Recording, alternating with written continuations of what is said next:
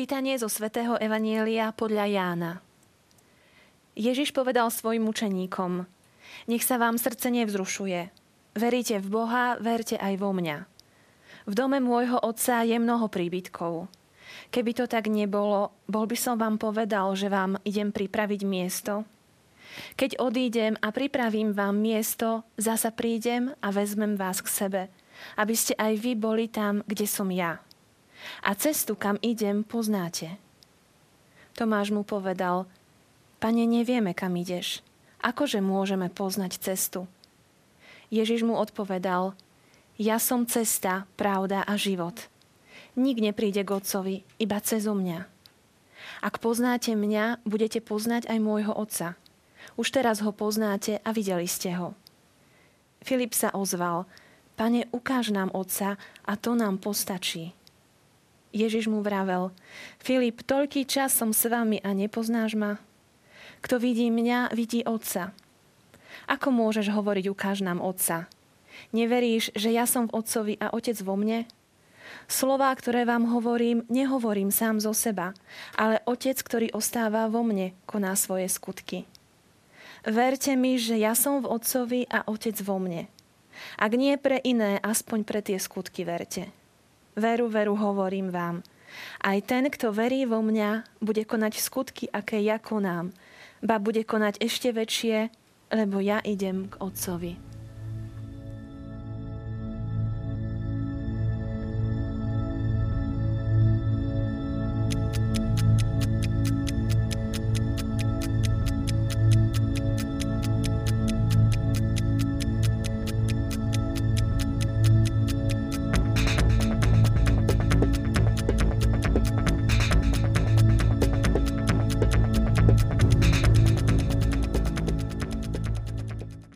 Aj ten, kto verí vo mňa, bude konať skutky, aké ja konám, ba bude konať ešte väčšie. Milí priatelia, zamysleli sme sa niekedy nad významom týchto Ježišových slov. My tak urobíme s našim hostom a pokračujeme v sérii relácií s reholníkmi. Po Dominikánovi, dvoch kapucínoch, tu máme Salesiana, ktorého možno poznáte z našich relácií, alebo ste možno čítali jeho nejakú knižku. Vítam srdečne Dona Jozefa Luscoňa. Dobrý deň prajem všetkým. Don Jozef, eh, máme tu evanielium podľa svätého Jána. Ján je veľmi špecifický evanielista. Môžeme si o ňom povedať niečo viac? Ján je nádherný evangelista, ktorý teda vniesol do teológie už aj troška filozofie. No, z jeho života vieme teda, že bol obľúbenec pána Ježiša, že veľmi sa súčasňoval tých veľkých udalostí, ktoré pán Ježiš mal vo svojom živote. Bol na hore premenenia, bol takisto vybraný v Gecmanskej záhrade, aby ho tak bližšie sprevádzal. Vyzerá, že bol veľmi horlivý a keď sledujem aj jeho povahu, tak možno bol cholerik v začiatku, ale potom ako mu pribudali roky, tak vidíme, ako nádherne spracúvava aj tú svoju prudkosť a nakoniec vidíme, aký nádherný klenot nám dáva v Evangeliu podľa Jána, čiže v svojom. A môžeme povedať, že toto evanilium je aj tým špecifické, že je písané pre obec, v ktorej žije teda Ján. Pravdepodobne to bolo v Efeze. Je taká tradícia, že on zobral panu Máriu do Efezu a tam spolu s ňou teda prebývali spolu a zároveň tam boli aj tí veriaci, prví kresťania, ale bola to taká spoločnosť miešaná, že boli tam aj Židia, aj títo kresťania, aj helenisti, čiže Gréci. A v tejto kultúre on musel sa teda riadne obracať, aby teda aj veriaci vedeli odpovedať na tú filozofiu, ktorá prichádzala z Grécka. A práve vidíme, že on pretavil, až tak môžeme povedať, v meditácii pod vplyvom zjavenia tieto nádherné veci, ktoré nám potom zapísal do Evanelia a tak na, nami, nám ich predkladá a my ich tak vlastne príjmame a máme. Kedy asi bolo napísané toto Evangelium? No, berie sa ako posledné Evangelium, to znamená odhad je okolo roku 90, teda koncom prvého storočia. Vieme, že ešte potom je napísané zjavenie jeho, apokalypsa, sňatie záclony, ukázanie, ako sa veci majú podľa tradície na ostrove Patmos, no ale my sa venujeme tomuto. Takže tak sa odhaduje, že asi vtedy, ako posledné po tých troch, lebo má aj inú štruktúru a už vidno aj taký odstup na tie udalosti, ktoré sa odohrali. Vlastne on ich aj komentuje, zvážuje a prenika do hĺbky. Jednak do výšky, pretože znamením tohto evanília je orol, ktorý krúži a ktorý je taký vzletný a tie slova sú také nádherné, ale zároveň má bystrý pohľad a pozerá do veľkej hĺbky. Jánuš bol e, zrelý muž, alebo skôr môžeme povedať, že starec, keď napísal to evanielium. Pozrime sa na tú našu udalosť. E, kedy sa odohrala? Kedy Ježiš povedal tieto slova?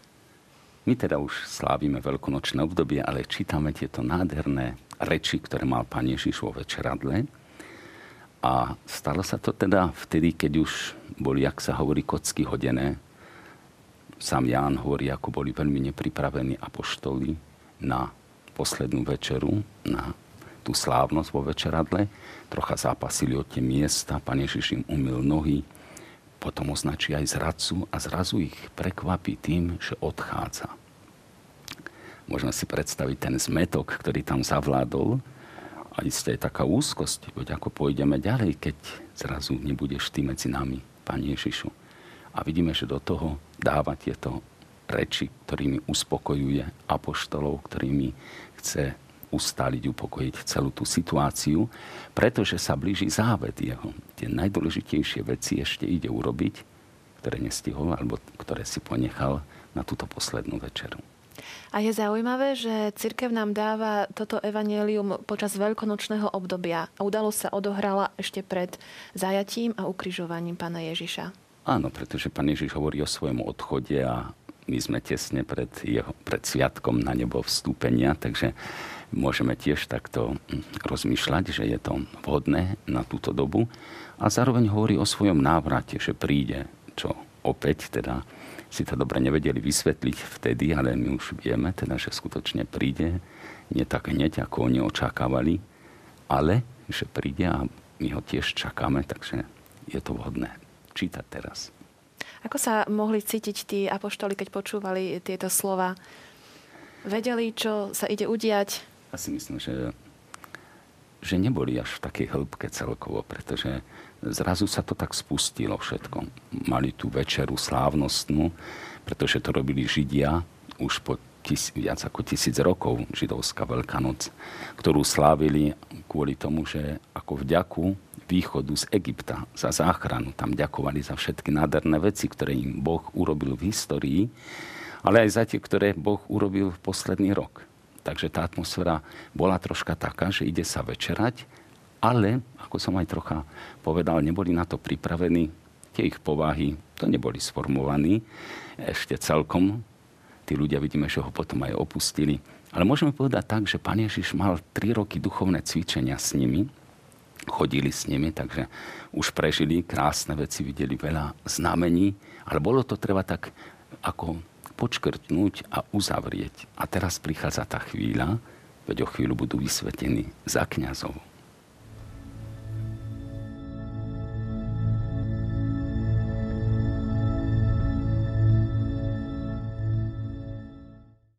Môjho oca je mnoho príbytkov. Keď odídem a pripravím vám miesto, zasa prídem a vezmem vás k sebe, aby ste aj vy boli tam, kde som ja.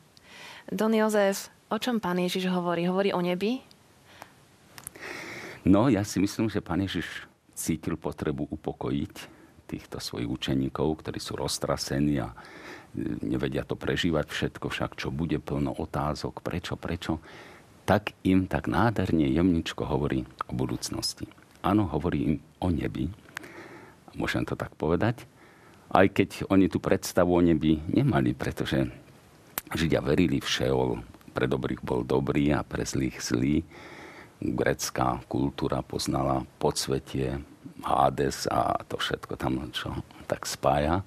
Ale tu Pane Ježiš prichádza s niečím krásnym, novým, kde im hovorí o týchto veciach, že budú naplnení Bohom. Doteraz dom Boží, dom Otca, to bol Jeruzalemský chrám a teraz robí taký určitý skok, môžeme povedať, kde im prisľubuje veľmi veľa. Je to veľmi pekný obraz, pekné prirovnanie, príbytok, dom, pretože mnohí možno aj povedia, že ani sa im nechce ísť do neba, lebo to bude niečo nudné, Niečo, čo, kde sa im nebude chcieť stráviť celú väčnosť. Je to tak? Ako vyzerá nebo? No, ako vyzerá nebo. Ani oko nevidelo, ani ucho nepočulo, čo Boh pripravil tým, ktorí ho milujú. To myslím hovorí svätý Pavol.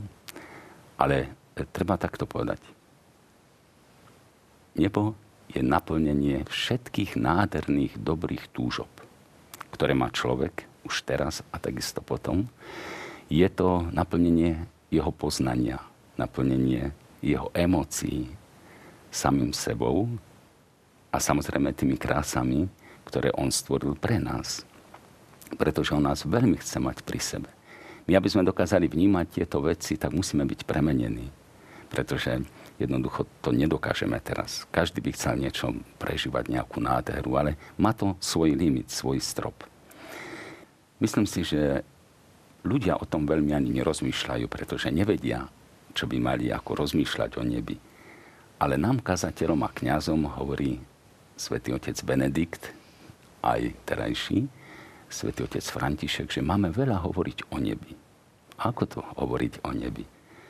No, ja som to zvykol niekedy tým deťom rozprávať, pretože mal som taký zážitok, išiel som v autobuse a za mnou sedeli mladíci nejakí a presne tak hovorili, ako si spomenula, že o, v tom nebi bude nuda, lepšie to bude v tom pekle, keď budú párky, pivo a teplo a ešte keď ženy a tak ďalej. Oni mali takú predstavu o pekle a o nebi asi ani vôbec nemali. Ale o tom pekle môžeme toľko povedať, keď chceš len troška zažiť, tak choď do krčmy, kde sa pije, bijú nadávky, proste chaos a zotrvaj tam a tak ďalej a tak ďalej. To je len predzvesť ale vráťme sa k tomu nebu. Nebo, môžeme tak povedať, ja hovorím tak deťom, troška fantazírujem, ale všetko okrem hriechu, takže môžeme fantazírovať aj v tej veci. Poznajú naše dejiny. Ako to tu prebiehalo.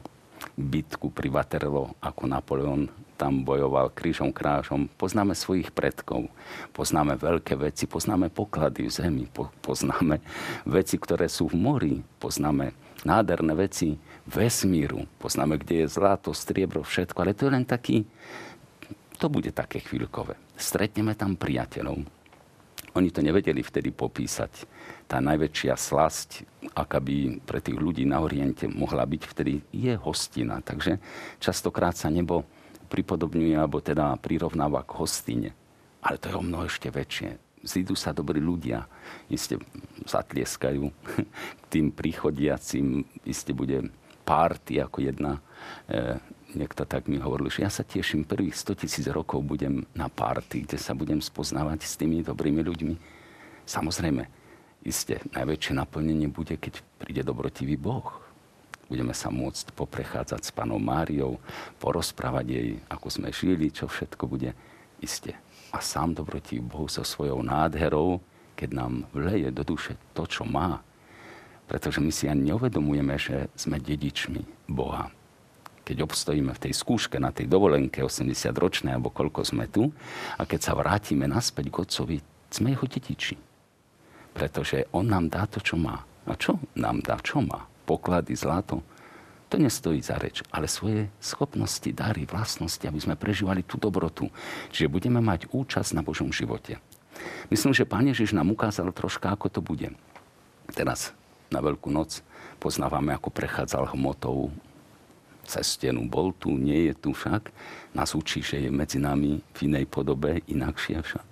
Ale vidíme, že on nás vo všetkom predišiel, budeme mať oslavené telo, budeme mať krásny, nádherný život. Niektorí hovoria teológovia dokonca, že vek si môžeme voliť. Krásu budeme mať umerne tomu, aké láske a sláve sme somreli. Láske k Bohu a k druhým. Tak a v sláve práve v tom, že ľubíme teda Boha inej sláve. Takže mnohé tie celebrity, povedzme, ktoré tu sú nádherné, tam asi nebudú pekné. A tí, ktorí sú pokorní, skromní, tak tí tam zažieria. Nebude, nebude problém so zubami, že niekto štrbavý, nebude problém s nohou, že má oceknutú alebo krivu. Tam bude slasť, blaženosť, dobrota, pokoj, ticho, radosť, naplnenie človeka všetkým dobrom, aké môže len prijať človek. tak si to predstavujem. Nebolo to dogmaticky isté nejaké rídzo, ale všetko okrem hriechu. A môžeme snívať.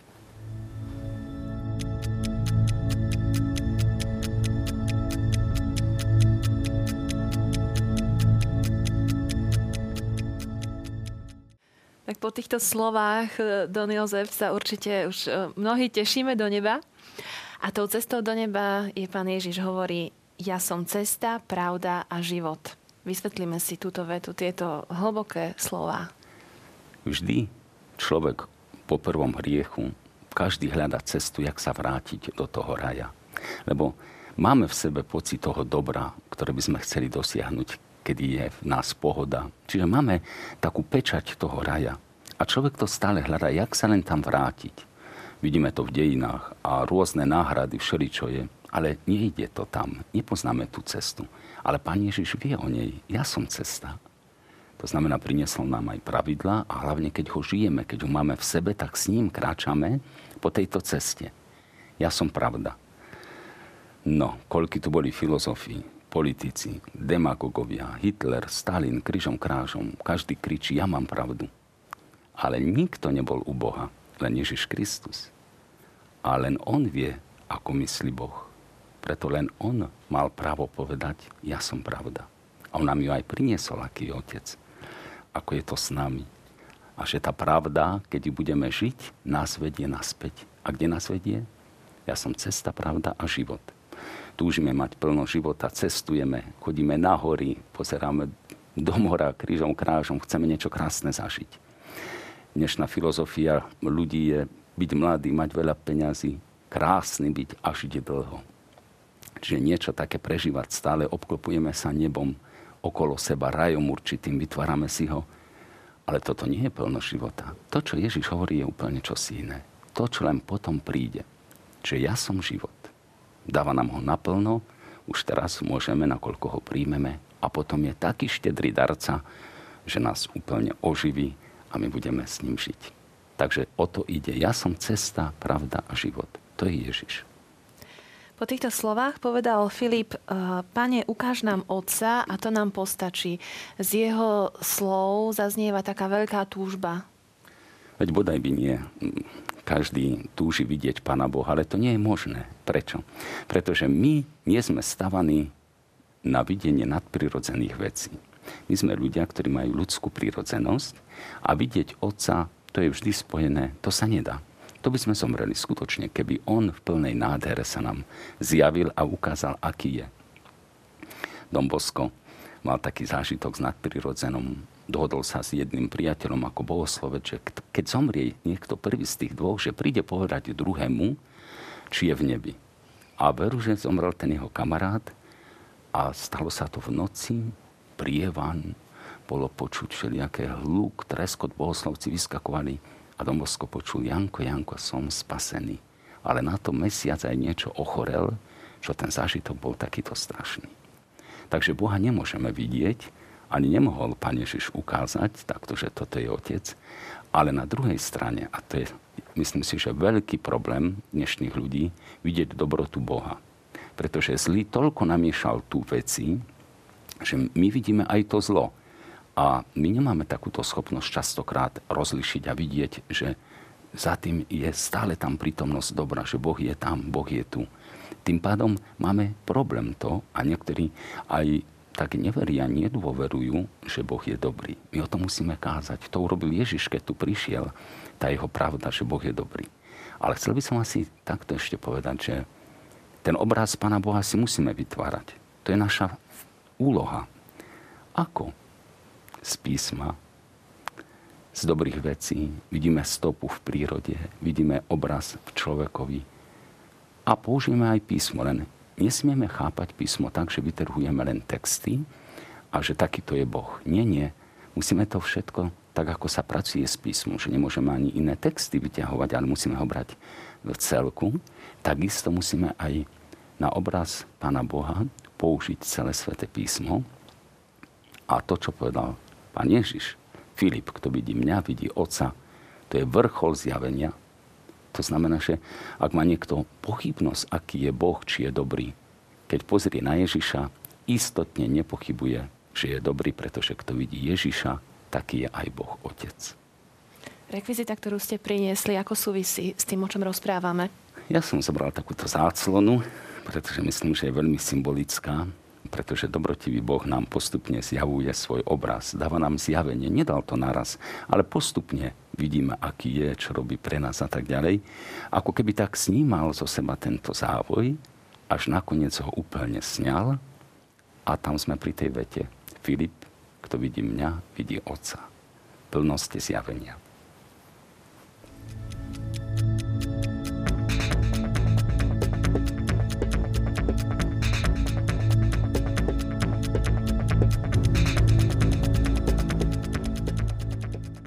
Veru, veru, hovorím vám, aj ten, kto verí vo mňa, bude konať skutky, aké ja konám, ba bude konať ešte väčšie, lebo ja idem k Otcovi. Veľmi prekvapujúca veta. Ako máme rozumieť jej významu?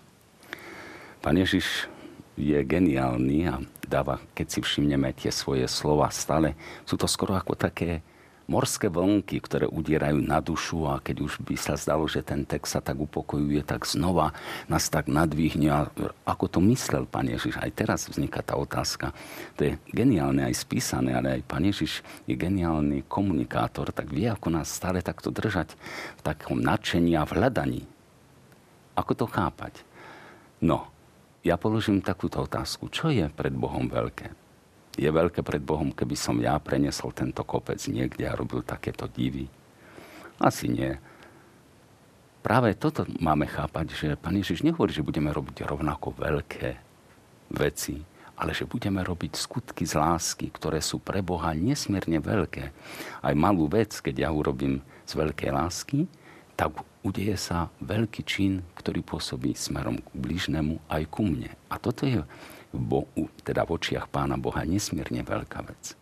Môžem ja takéto veci robiť? Ak som jeho syn, o čom hovorí Jan stále, že máme byť Božie, Božie deti, jeho deti, jeho synovia, céry, tak ja zrazu sa naladím na tú Božiu atmosféru, začnem zmyšľať tak ako on. Vlastne ja nebudem chcieť iné nejaké vystrelky robiť, ale budem chcieť to, čo Boh chce odo mňa ako jeho dieťa, jeho oslaviť a hlavne robiť skutky lásky. A tam ja môžem robiť také veľké skutky, ako jeho dieťa, ktoré Boh tak obdivuje, ako v prípade pána Ježíša, môžeme až tak povedať. A dokonca niekedy je otázka, môžeme robiť zázraky? Veď každý človek robí zázraky troška, keď robí podľa Božej vôle, dokonca vtedy až všemohúci v určitom význame, pretože urobil až nemožnú vec a Boh mu ju dal urobiť práve preto, že on sa zjednotil s Bohom. To sú všetky tie naše dobré skutky, to, čo robíme. Realizujeme vlastne vtedy Boží projekt aj s nami, aj s druhými a vtedy robíme veľké veci. My sme zvyknutí niečo výstredné a že toto je veľké. Toto nie je veľké. Pán Ježiš nepoužil ani jeden zázrak pre svoje dobro, ale pre druhých. Takže keď konáme z lásky veci, robíme skutočne obrovské veci pred Bohom a Boh si to cení. Niekedy tými zázrakmi môž, môže byť odpustenie alebo žehnanie nepriateľom. Samozrejme, to, to, sú, tie veci. to sú úžasné veci pred Bohom. To pre nás jedno odpustil mu a ideme ďalej ako keby nič. Ale pred Bohom sú to skutočne veľké veci. Veľmi pekne vám ďakujem, Don Jozef. Teším sa, že sa stretneme aj pri nasledujúcich reláciách. A ja sa teším, že budeme objavovať dobrotu a krásu Pána Boha. A milí priatelia, a vám aj sebe prajem, aby v nás bola tá Filipová túžba, ukáž nám Otca a to nám postačí. Dovidenia na budúce.